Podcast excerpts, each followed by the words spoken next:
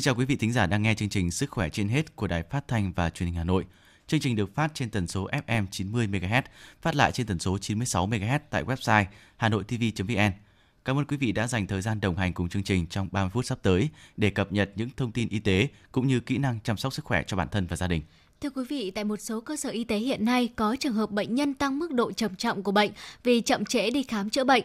Theo các bác sĩ, người bệnh và gia đình không nên quá hoang mang khi đến bệnh viện khám, chữa bệnh mà vô tình gây nên hệ lụy xấu đến sức khỏe và tính mạng. Mục tiêu điểm sức khỏe hôm nay sẽ đề cập rõ hơn về nội dung này. Trong mục Vui sống mỗi ngày hôm nay, các chuyên gia sẽ đưa ra các khuyến cáo về việc chăm sóc sức khỏe đúng cách cho người cao tuổi trong mùa dịch. Cuối cùng trong mục Bí mật hạnh phúc, mời quý vị cùng nghe những chia sẻ xúc động của bác sĩ chuyên khoa 2 Trần Thanh Linh, Phó khoa hồi sức cấp cứu bệnh viện Trợ Rẫy, kiêm Phó giám đốc bệnh viện hồi sức COVID-19 để hiểu hơn những áp lực và những nỗi niềm của các y bác sĩ đang ngày đêm giúp bệnh nhân COVID-19 chiến đấu với tử thần. Còn ngay sau đây, như thường lệ là bản tin sức khỏe với những thông tin y tế trong và ngoài nước.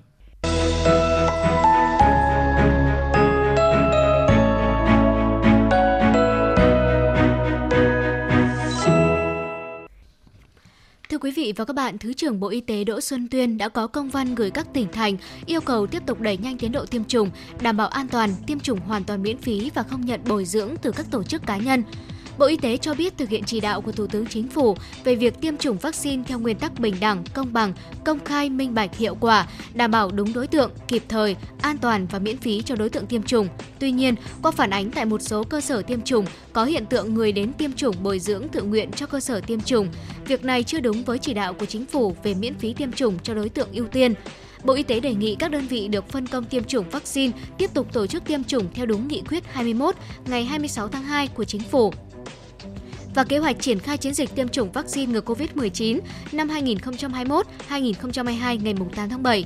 Theo đó, việc tiêm chủng hoàn toàn miễn phí, không thu tiền, không nhận bồi dưỡng từ các tổ chức đơn vị cá nhân đến tiêm chủng. Bộ Y tế cũng yêu cầu các tỉnh thành đẩy nhanh tiến độ tiêm chủng, đảm bảo an toàn, hiệu quả, tăng diện bao phủ vaccine ngừa COVID-19. Bộ Y tế đã có công văn gửi các tỉnh, thành phố yêu cầu không phun hóa chất khử khuẩn diệt COVID-19 ngoài trời vào người, chỉ phun diện hẹp khi xử lý môi trường khu vực có bệnh nhân COVID-19 tại cộng đồng. Theo Bộ Y tế, do dịch diễn biến phức tạp, một số địa phương đã áp dụng biện pháp phun hóa chất diệt khuẩn tại khu vực công cộng để phòng chống dịch. Một số cơ quan công sở đã lắp đặt buồng khử khuẩn để phun hóa chất vào người đứng trong buồng, phun hóa chất khử khuẩn vào người đi cách ly. Theo Tổ chức Y tế Thế giới WHO, đường phố vỉa hè không phải là nơi chứa virus SARS-CoV-2. Việc phun hóa chất diệt khuẩn ngoài trời không được WHO, CDC Hoa Kỳ khuyến cáo do kém hiệu quả ảnh hưởng sức khỏe người phun và xung quanh khu vực phun, lãng phí hóa chất phòng chống dịch và có thể gây hại môi trường. Do đó, Bộ Y tế yêu cầu các tỉnh thành không thực hiện phun hóa chất khử khuẩn ngoài trời, không áp dụng biện pháp phun hóa chất chế phẩm diệt khuẩn vào người trong bất kỳ tình huống nào, gồm cả việc pháp phun hóa chất trực tiếp và sử dụng buồng khử khuẩn phun hóa chất.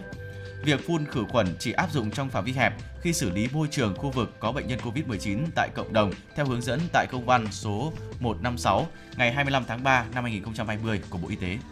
Trung tâm Kiểm soát Bệnh tật thành phố Hà Nội có thông báo khẩn Đối với người dân trên địa bàn thành phố nhằm phát hiện sớm ca nhiễm SARS-CoV-2, tất cả người dân trên địa bàn Hà Nội khi có một trong các biểu hiện như khó thở, ho, sốt, đau họng, đau người, mệt mỏi, ớn lạnh, giảm hoặc mất vị giác hoặc khứu giác, CDC Hà Nội đề nghị cần liên hệ ngay với trạm y tế phường xã nơi cư trú để được hướng dẫn và làm xét nghiệm SARS-CoV-2 miễn phí nhằm phát hiện sớm nguy cơ mắc COVID-19. Hotline 0969 082 115 0949 396 115. Hiện nay có một số người có thói quen trong bữa nhậu uống nhiều rượu bia mà không ăn. Đây là thói quen không tốt, dễ gây hạ đường huyết, ảnh hưởng xấu tới sức khỏe. Theo các kết quả nghiên cứu khoa học, đường trong máu glucose là chất dinh dưỡng chủ lực để cung cấp năng lượng cho mọi hoạt động vận động. Nguồn đường trong cơ thể được cung cấp từ thức ăn, sau đó tổng hợp và dự trữ ở gan. Khi uống rượu bia có chứa cồn ethanol, cung cấp một ít năng lượng khiến cho người uống có cảm giác no giả, không muốn ăn. Bên cạnh đó, trong cuộc nhậu mọi người thường mải vui nâng cốc nên ờ, ăn rất ít hoặc không ăn. Sau khi đi nhậu về lại thường đi ngủ luôn, không được cung cấp đầy đủ đường từ bữa ăn. Thêm vào đó là các tác động của ethanol khiến nhiều người bị hạ đường huyết xuống mức rất thấp. Việc đường huyết hạ xuống quá thấp sẽ gây tổn thương ở cả hai bên não. Tổn thương não do hạ đường huyết nguy hiểm không khác gì so với suy hô hấp hay tai biến mạch máu não. Nhiều bệnh nhân do phát hiện muộn, nhập viện không kịp thời dẫn tới tình trạng nguy kịch, phải hồi sức tích cực, thở máy, nhưng nguy cơ tử vong vẫn rất cao. Để phòng tránh nguy cơ hạ đường huyết gây nguy hiểm do uống rượu bia và các bác sĩ khuyến cáo khi uống rượu bia cần phải đảm bảo ăn nhiều thức ăn có tinh bột như cơm, cháo, bún, miến. Sau uống rượu bia, nếu chưa ăn đủ thì phải ăn bổ sung. Trong trường hợp ngại ăn có thể uống các loại nước, sữa có đường. Nếu người uống rượu bia về ngủ ly bì không tỉnh táo thì người thân trong gia đình cần phải theo dõi sát. Trong trường hợp thấy lâu tỉnh một cách bất thường hoặc mê man quá sâu, gọi, vỗ không có phản ứng thì cần đưa ngay đến bệnh viện. CDC Mỹ đưa ra khuyến cáo rằng những người đã tiêm hai mũi vaccine nên đeo khẩu trang để tránh trở thành nguồn lây nhiễm, bảo vệ cộng đồng. Khuyến cáo này dựa trên một nghiên cứu đáng chú ý vừa được công bố. Biến thể Delta sản sinh ra lượng virus như nhau ở những người đã tiêm vaccine và những người chưa tiêm vaccine phòng COVID-19. Với kết quả này, giới chức y tế Liên bang Mỹ điều chỉnh khuyến nghị. Theo đó, những người đã được tiêm đủ hai mũi vaccine vẫn nên đeo khẩu trang khi ở trong không gian kín. Theo các chuyên gia, vaccine sẽ giúp giảm nguy cơ mắc COVID-19. Tuy nhiên, nếu một người đã tiêm vaccine mà vẫn nhiễm virus, nguy cơ họ lây cho người khác vẫn cao như ở những người chưa được tiêm vaccine.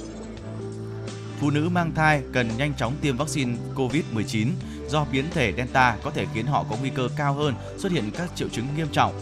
Đây là khuyến cáo do giới chức y tế Anh đưa ra đối với nhóm đối tượng đặc biệt này.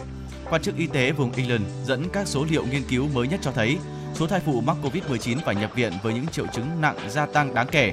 Ngoài ra, biến thể Delta khiến tình trạng bệnh của họ nghiêm trọng hơn. Nghiên cứu cũng chỉ rõ, kể từ tháng 2 vừa qua, không có ai trong hơn 3.000 thai phụ đã tiêm đầy đủ vaccine phòng COVID-19 và nhập viện với các triệu chứng nặng. Từ tháng 4, giới chức y tế Anh đã khuyến cáo thai phụ tiêm vaccine, nhưng có khoảng 58% số thai phụ thuộc diện được tiêm đã từ chối tiêm chủng. Nghiên cứu của được Bộ Y tế Israel thực hiện trong tháng 6 vừa qua trên hàng chục nghìn người cho thấy, đối với những người Israel đã tiêm vaccine từ hồi tháng 1, tính công hiệu của vaccine trong việc ngăn chặn nguy cơ bị lây nhiễm biến thể Delta giảm xuống chỉ còn 16%, trong khi ở những người tiêm hồi tháng 4, tính công hiệu vẫn là 75%. Các nhà khoa học cho rằng hiện chưa rõ virus SARS-CoV-2 có thể phát triển tới mức độ nào khi thích nghi với cộng đồng đã xây dựng hệ miễn dịch nhờ tiêm chủng hoặc từng mắc bệnh. WHO cảnh báo Delta sẽ không phải là biến thể cuối cùng và nhiều quốc gia phải đẩy nhanh tiêm chủng, duy trì các biện pháp phòng dịch như đeo khẩu trang để chuẩn bị đối phó với các biến thể mới. Các quan chức y tế hàng đầu Canada cảnh báo rằng quốc gia Bắc Mỹ này có thể đang chứng kiến sự khởi đầu của làn sóng lây nhiễm dịch COVID-19 thứ tư do biến thể Delta lây lan mạnh. Người đứng đầu cơ quan y tế cộng đồng Canada, tiến sĩ Theresa Tam nhận định mức độ nghiêm trọng của đợt bùng phát trở lại đại dịch sẽ phụ thuộc phần lớn vào tỷ lệ tiêm chủng, đặc biệt khi các tỉnh đang triển khai kế hoạch mở cửa nền kinh tế. Campuchia bắt đầu chiến dịch tiêm chủng mở rộng cho trẻ em và thiếu niên để nâng cao tỷ lệ miễn dịch cộng đồng lên 80%, ngăn chặn sự lây lan của dịch COVID-19.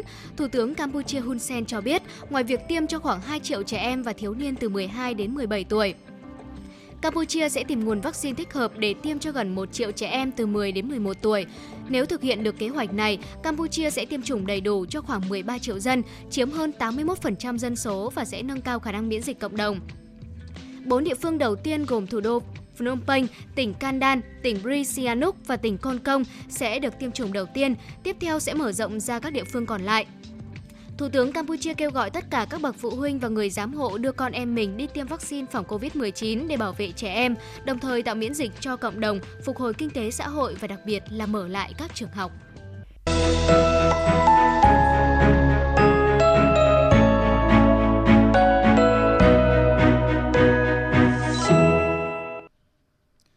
Thưa quý vị, tình hình dịch bệnh COVID-19 diễn biến phức tạp tại một số địa phương, các bác sĩ đang căng mình chống dịch nhiều cơ sở y tế luôn trong tình trạng quá tải, dẫn đến không ít bệnh nhân, đặc biệt là người mắc bệnh mãn tính gặp khó khăn hoặc có tâm lý e ngại khi đi khám bệnh.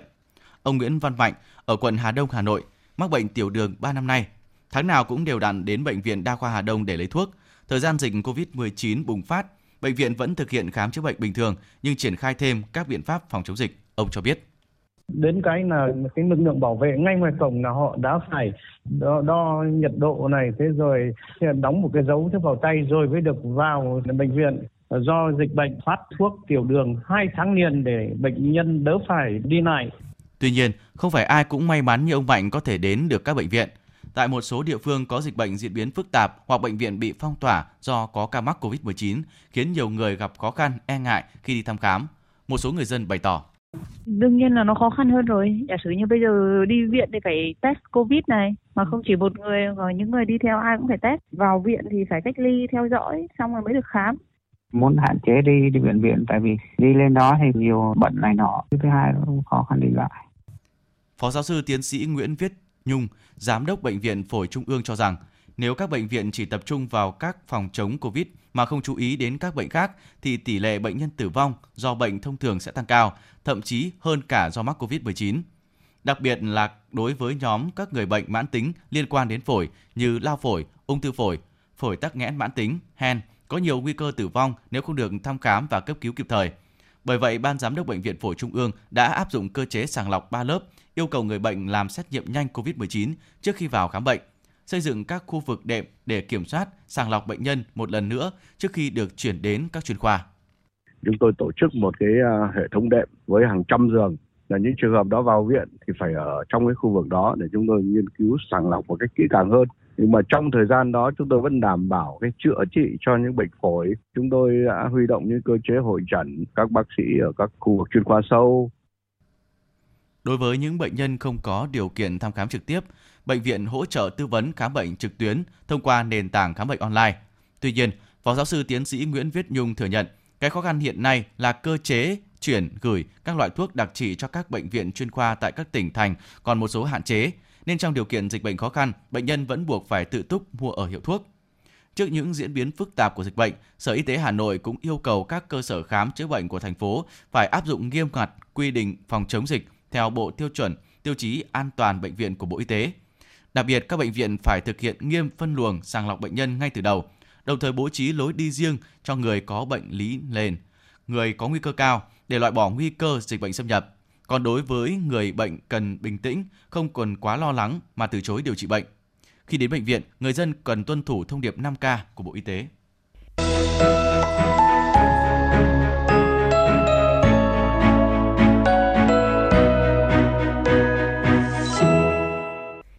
Thưa quý vị, theo thống kê, người cao tuổi là nhóm có nguy cơ tử vong cao nhất nếu mắc COVID-19. Vì vậy, việc chăm sóc bảo vệ sức khỏe người cao tuổi trong thời điểm dịch bệnh là vấn đề được cộng đồng rất quan tâm. Các chuyên gia cho rằng trong thời điểm này, người cao tuổi cần giữ vững tâm lý, bình tĩnh tuân thủ các hướng dẫn phòng bệnh của Bộ Y tế, áp dụng chế độ dinh dưỡng hợp lý, sinh hoạt điều độ và luyện tập thể dục thường xuyên. Đây chính là những biện pháp quan trọng giúp người cao tuổi tăng sức đề kháng để phòng tránh dịch. Nếu ở người trẻ tuổi khỏe mạnh, các tác nhân gây bệnh muốn vào được tới cơ quan hô hấp sâu nhất để gây bệnh là phổi, thì chúng phải vượt qua được các hàng rào bảo vệ ở mũi, họng và khi vào đến phổi, chúng sẽ bị bao vây rồi tống ra ngoài bởi phản xạ ho khạc. Song ở người cao tuổi thì không hoàn toàn là như vậy. Bởi lẽ cơ quan hô hấp của người cao tuổi không còn duy trì được các chức năng đó nữa nên họ rất dễ nhiễm và mắc các bệnh lý đường hô hấp. Bên cạnh các bệnh lý nền sẵn có như tăng huyết áp, đái tháo đường, tim mạch, Tiến sĩ bác sĩ Trần Quang Thắng, trưởng khoa cấp cứu, tổ phó chuyên môn, Ban chỉ đạo phòng chống dịch COVID-19 Bệnh viện Lão khoa Trung ương cho biết. Trong cái dịch bệnh COVID-19 này thì cho đến bây giờ thì các cái số liệu thống kê là cái tỷ lệ tử vong đa số là chiếm ở người cao tuổi từ 60 tuổi trở lên chiếm khoảng 60%. Thì uh, theo nghiên cứu của bệnh viện Lão Khoa thì phần lớn những người cao tuổi từ 60 tuổi trở lên thì có từ 3 bệnh lý nền tức là các bệnh lý mãn tính ờ, mà bệnh nhân sẽ phải sống chung với nó đến suốt đời. Các bệnh lý nền đó là các bệnh như là tăng huyết áp, là đái tháo đường, ờ, là bệnh phổi các bệnh phổi mãn tính như viêm phế quản mạn như bệnh phổi tắc nghẽn mãn tính. Ờ, đây là một trong những cái nguyên nhân lý giải là tại sao trong cái dịch Covid-19 này lại đẩy thúc đẩy làm cho cái đối tượng người cao tuổi từ trên 60 tuổi trở lên lại dẫn đến cái tình trạng nguy kịch và tỷ lệ tử vong cao như vậy. Các bác sĩ cũng cho rằng đầu tiên, người cao tuổi cần phải nâng cao thể trạng, bao gồm điều trị đúng, đủ và hiệu quả các bệnh lý nền đang mắc, ví dụ kiểm soát tốt huyết áp, đường máu, duy trì ổn định bệnh lý tim mạch, Hiện nay dịch bệnh COVID-19 đang có xu hướng lan rộng, người cao tuổi nên hạn chế ra ngoài, đến các nơi công cộng có tập trung đông người. Trong trường hợp có vấn đề về sức khỏe, nếu nhẹ có thể tự chăm sóc tại nhà dưới sự hướng dẫn của nhân viên y tế xã phường. Trường hợp thực sự cần thiết mới nên tới các cơ sở y tế, ví dụ như các trường hợp cấp cứu, bệnh nặng cần theo dõi và điều trị. Tiến sĩ bác sĩ Trần Quang Thắng khuyến cáo thì đối với cả cơ thể người cao tuổi thì uh, khi mà đến một giai đoạn từ 60 tuổi trở lên cái vai trò chuyển hóa của cơ thể giảm thì các nhu cầu của cơ thể về các loại vitamin cũng như muối khoáng thì luôn luôn là cần thiết. Do đó cái việc bổ sung vitamin và muối khoáng cho người cao tuổi thì bất kỳ ở một giai đoạn nào đều cần thiết không phải chỉ ờ, đối với cả trong giai đoạn mà để dự phòng những cái bệnh dịch như thế này. Ờ, trong những ngày dịch dã về ờ, uh, Covid-19 thì thấy là các cái bệnh viện đặc biệt là những cái bệnh viện trung ương như bệnh viện lão khoa chúng tôi thì thấy cái lượng bệnh nhân đến khám và kể cả những bệnh nhân đến khám theo chương trình cũng giảm đi rất nhiều. Cái điều này là sự hoang mang của các bệnh nhân và chính cái hoang mang này nó sẽ là một cái không tốt trong việc quản lý những bệnh lý mãn tính, đặc biệt là ví dụ như bệnh nhân đái tháo đường, bệnh nhân Parkinson, các cái bệnh nhân đấy là những bệnh nhân phải thường xuyên đến khám hàng tháng kiểm tra sức khỏe mà bây giờ mình lại vì bệnh tật mình không đi khám thì lập tức nó sẽ làm cho bệnh đái tháo đường có thể không kiểm soát được và dẫn đến biến chứng. Hoặc là bệnh Parkinson, bệnh nhân sẽ không được kiểm tra uống thuốc, có thể là người cứng và nguy cơ ngã hoặc các biến chứng khác.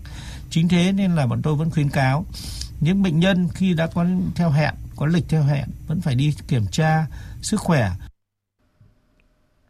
người cao tuổi có nguy cơ tử vong vì COVID-19 cao gấp nhiều lần so với người trẻ. Do vậy, việc chăm sóc tại nhà đóng vai trò quan trọng để người cao tuổi luôn giữ được tinh thần lạc quan, có một cơ thể khỏe mạnh, sức đề kháng tốt để giảm nguy cơ mắc bệnh. Bộ Y tế khuyến cáo người cao tuổi có bệnh lý nền và những trường hợp nguy cơ cao hạn chế ra ngoài, tránh khu vực công cộng, tiếp xúc với người khác và luôn sử dụng khẩu trang khi ra khỏi nhà. Nếu gặp vấn đề về sức khỏe, các trường hợp này nên liên hệ với y tế xã phường, bác sĩ gia đình và chỉ tới cơ sở khám chữa bệnh trong trường hợp thật sự cần thiết. Hiện tại, Bộ Y tế đã chính thức có hướng dẫn tiêm vaccine COVID-19 cho người từ 65 tuổi trở lên, nhưng cần phải thận trọng khi tiêm chủng với nhóm đối tượng này. Đây là những người đa số có nhiều bệnh nền, vì vậy cần phải thận trọng khi tiêm chủng, có chỉ định của bác sĩ và phải được thực hiện tại cơ sở y tế có năng lực, điều kiện xử trí tốt.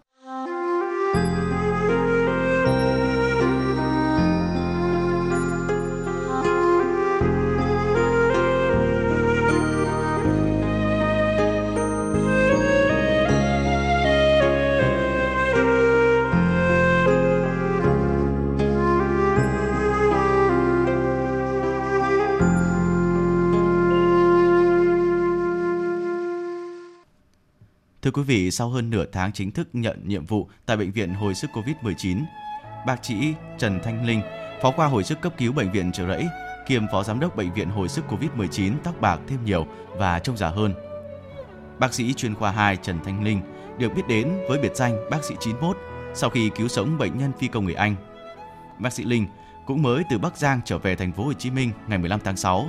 Trước đó, anh cũng đã có mặt chi viện ở những điểm nóng như Đà Nẵng, Gia Lai, Kiên Giang.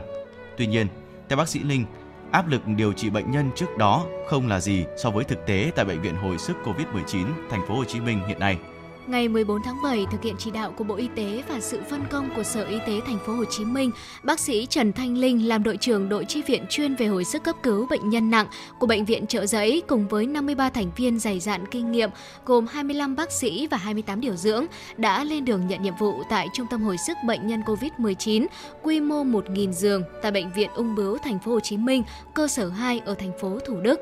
Bác sĩ Trần Thành Linh coi đây là trận chiến lớn nhất cuộc đời làm nghề y của mình và cũng mong nó sẽ là trận chiến cuối cùng. Đời điều trị tại thành phố Hồ Chí Minh lần này thật sự là thách thức rất lớn, bởi lẽ ở Bắc Giang bệnh nhân không nặng và nguy kịch nhiều như ở thành phố Hồ Chí Minh do họ chủ yếu công nhân trẻ, không có bệnh nền và ít diễn biến nguy kịch. Sau 11 ngày đi vào hoạt động chính thức, áp lực dồn lên vai của các y bác sĩ tại bệnh viện hồi sức Covid-19 rất lớn.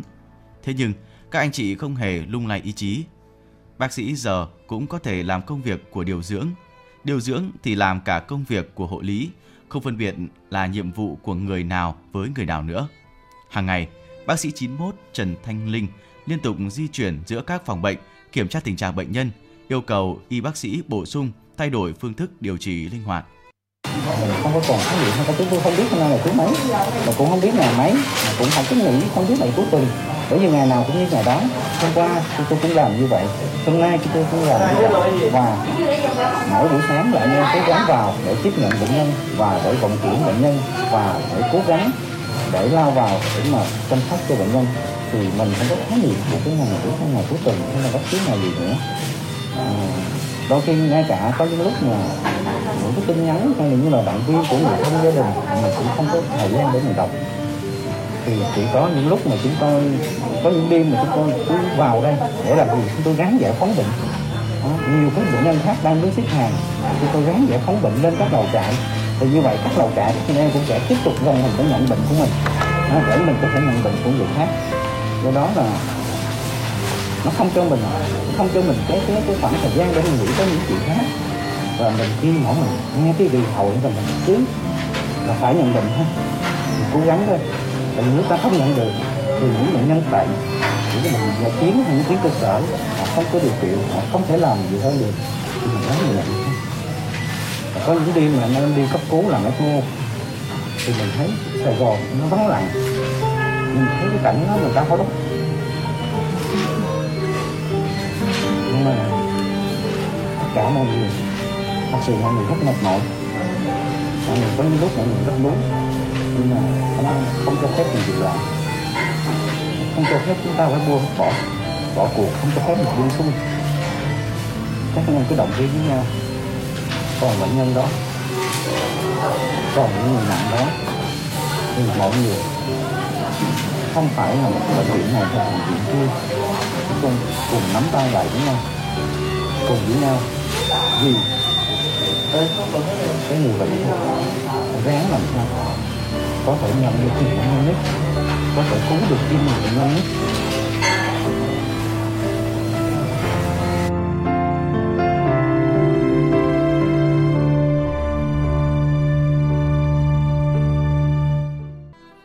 Hai năm dịch giã hoành hành là hai năm gần như vắng nhà biển biệt.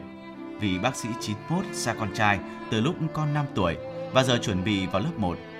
Bác sĩ Linh tâm sự. Đôi lúc chỉ có thể nhìn vợ và con trai qua cổng bệnh viện. Từ lúc con trai 5 tuổi, rồi giờ 6 tuổi. Suốt thời gian biển biệt ấy, phần việc chăm sóc, dạy dỗ con, mình chỉ có thể nhờ cậy cả vào một tay vợ.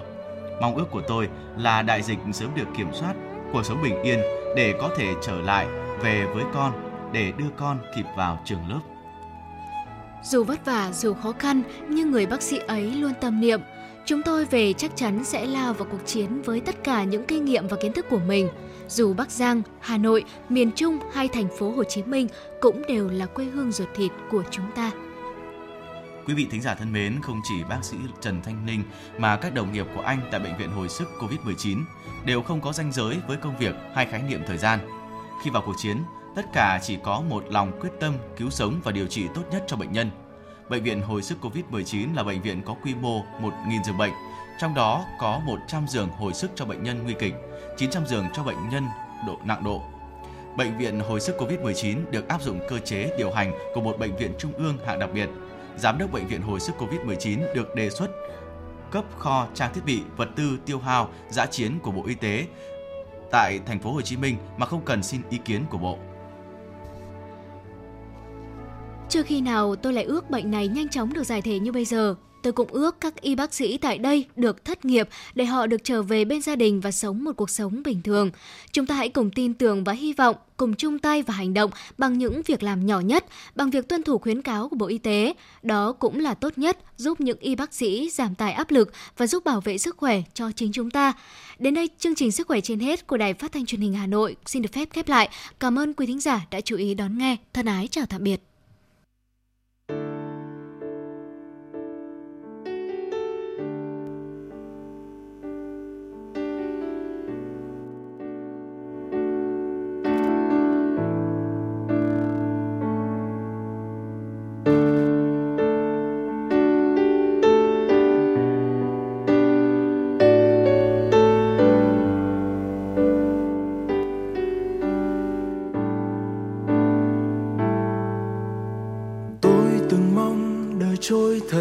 Nhanh để cho lòng tôi chẳng vương sầu đau. Ngỡ như trên đời thiếu những nụ cười, muộn phiền giăng lôi khắp nơi. Tôi từng mong tôi không là tôi tôi từng mong tôi giống bao người để sống thành thơi sống như tôi vẫn mơ, và rồi tôi nhận ra rằng trong trái tim này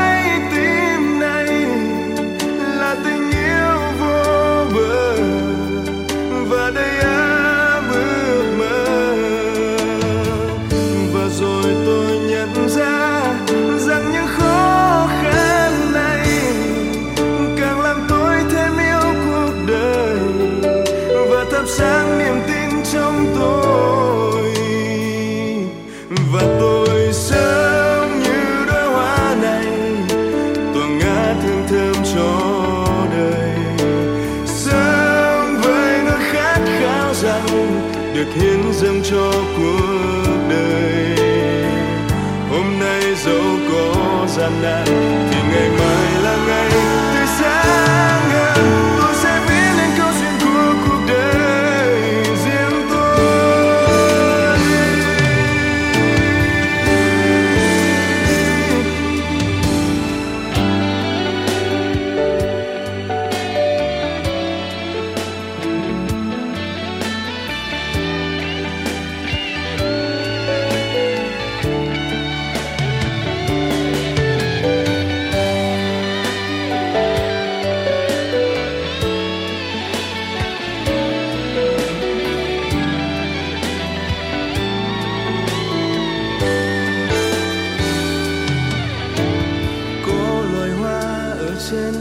xanh cùng cô loài hoa khoe sắc trên cành.